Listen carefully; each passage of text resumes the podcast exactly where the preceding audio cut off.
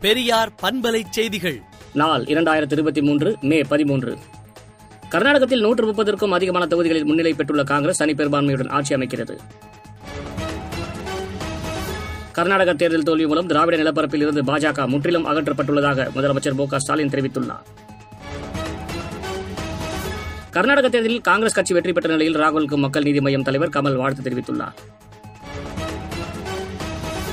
தேர்தலில் தெளிவான தீர்ப்பை தந்த கர்நாடக மக்களுக்கு நாடே கடமைப்பட்டுள்ளது என்று முன்னாள் ஒன்றிய நிதியமைச்சர் ப. சிதம்பரம் தெரிவித்துள்ளார். இந்தியாவில் உள்ள மதசார்பற்ற ஜனநாயக கட்சிகள் ஓரணியில் திரள வேண்டும் என இந்திய கம்யூனிஸ்ட் கட்சியின் பொதுச் செயலாளர் டி. ராஜா பேட்டியளித்துள்ளார். கர்நாடக முதலமைச்சர் பதவியை இன்று ராஜினாமா செய்ய பசவராஜ் பொம்மை முடிவு செய்துள்ளார். கர்நாடகத்தில் சர்வாதிகார அரசியல் தோற்கடிக்கப்பட்டுள்ளது என மேற்கு வங்க முதலமைச்சர் மம்தா பானர்ஜி கருத்து தெரிவித்துள்ளார். பெங்களூருவில் இன்று மாலை காங்கிரஸ் கட்சியின் முக்கிய ஆலோசனைக் கூட்டம் நடைபெறவுள்ளது. கர்நாடகாவில் நடந்து முடிந்த சட்டமன்ற பொதுத் தேர்தலில் பாஜகவுக்கு அதிமுக ஆதரவு கொடுத்ததால் தமிழர்கள் வசிக்கும் இடங்களில் பாஜக தோல்வியடைந்ததாக தொண்டர்கள் விமர்சனம் செய்துள்ளனர். காசா முனையிலிருந்து இஸ்ரேல் மீது இஸ்லாமிக் ஜிகாத் ஆயுதக்குழு ராக்கெட் தாக்குதல் நடத்தியது.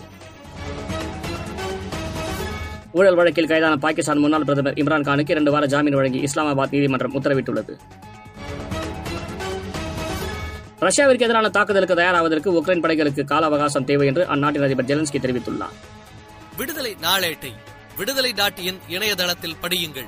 பெரியார் பண்பலை செய்திகளை நாள்தோறும் உங்கள் செல்பேசியிலேயே கேட்பதற்கு எட்டு ஒன்று இரண்டு நான்கு ஒன்று ஐந்து இரண்டு இரண்டு இரண்டு இரண்டு என்ற எண்ணுக்கு பெரியார் எஃப்எம் நியூஸ் என்று வாட்ஸ்அப் மூலம் செய்தி அனுப்புங்கள்.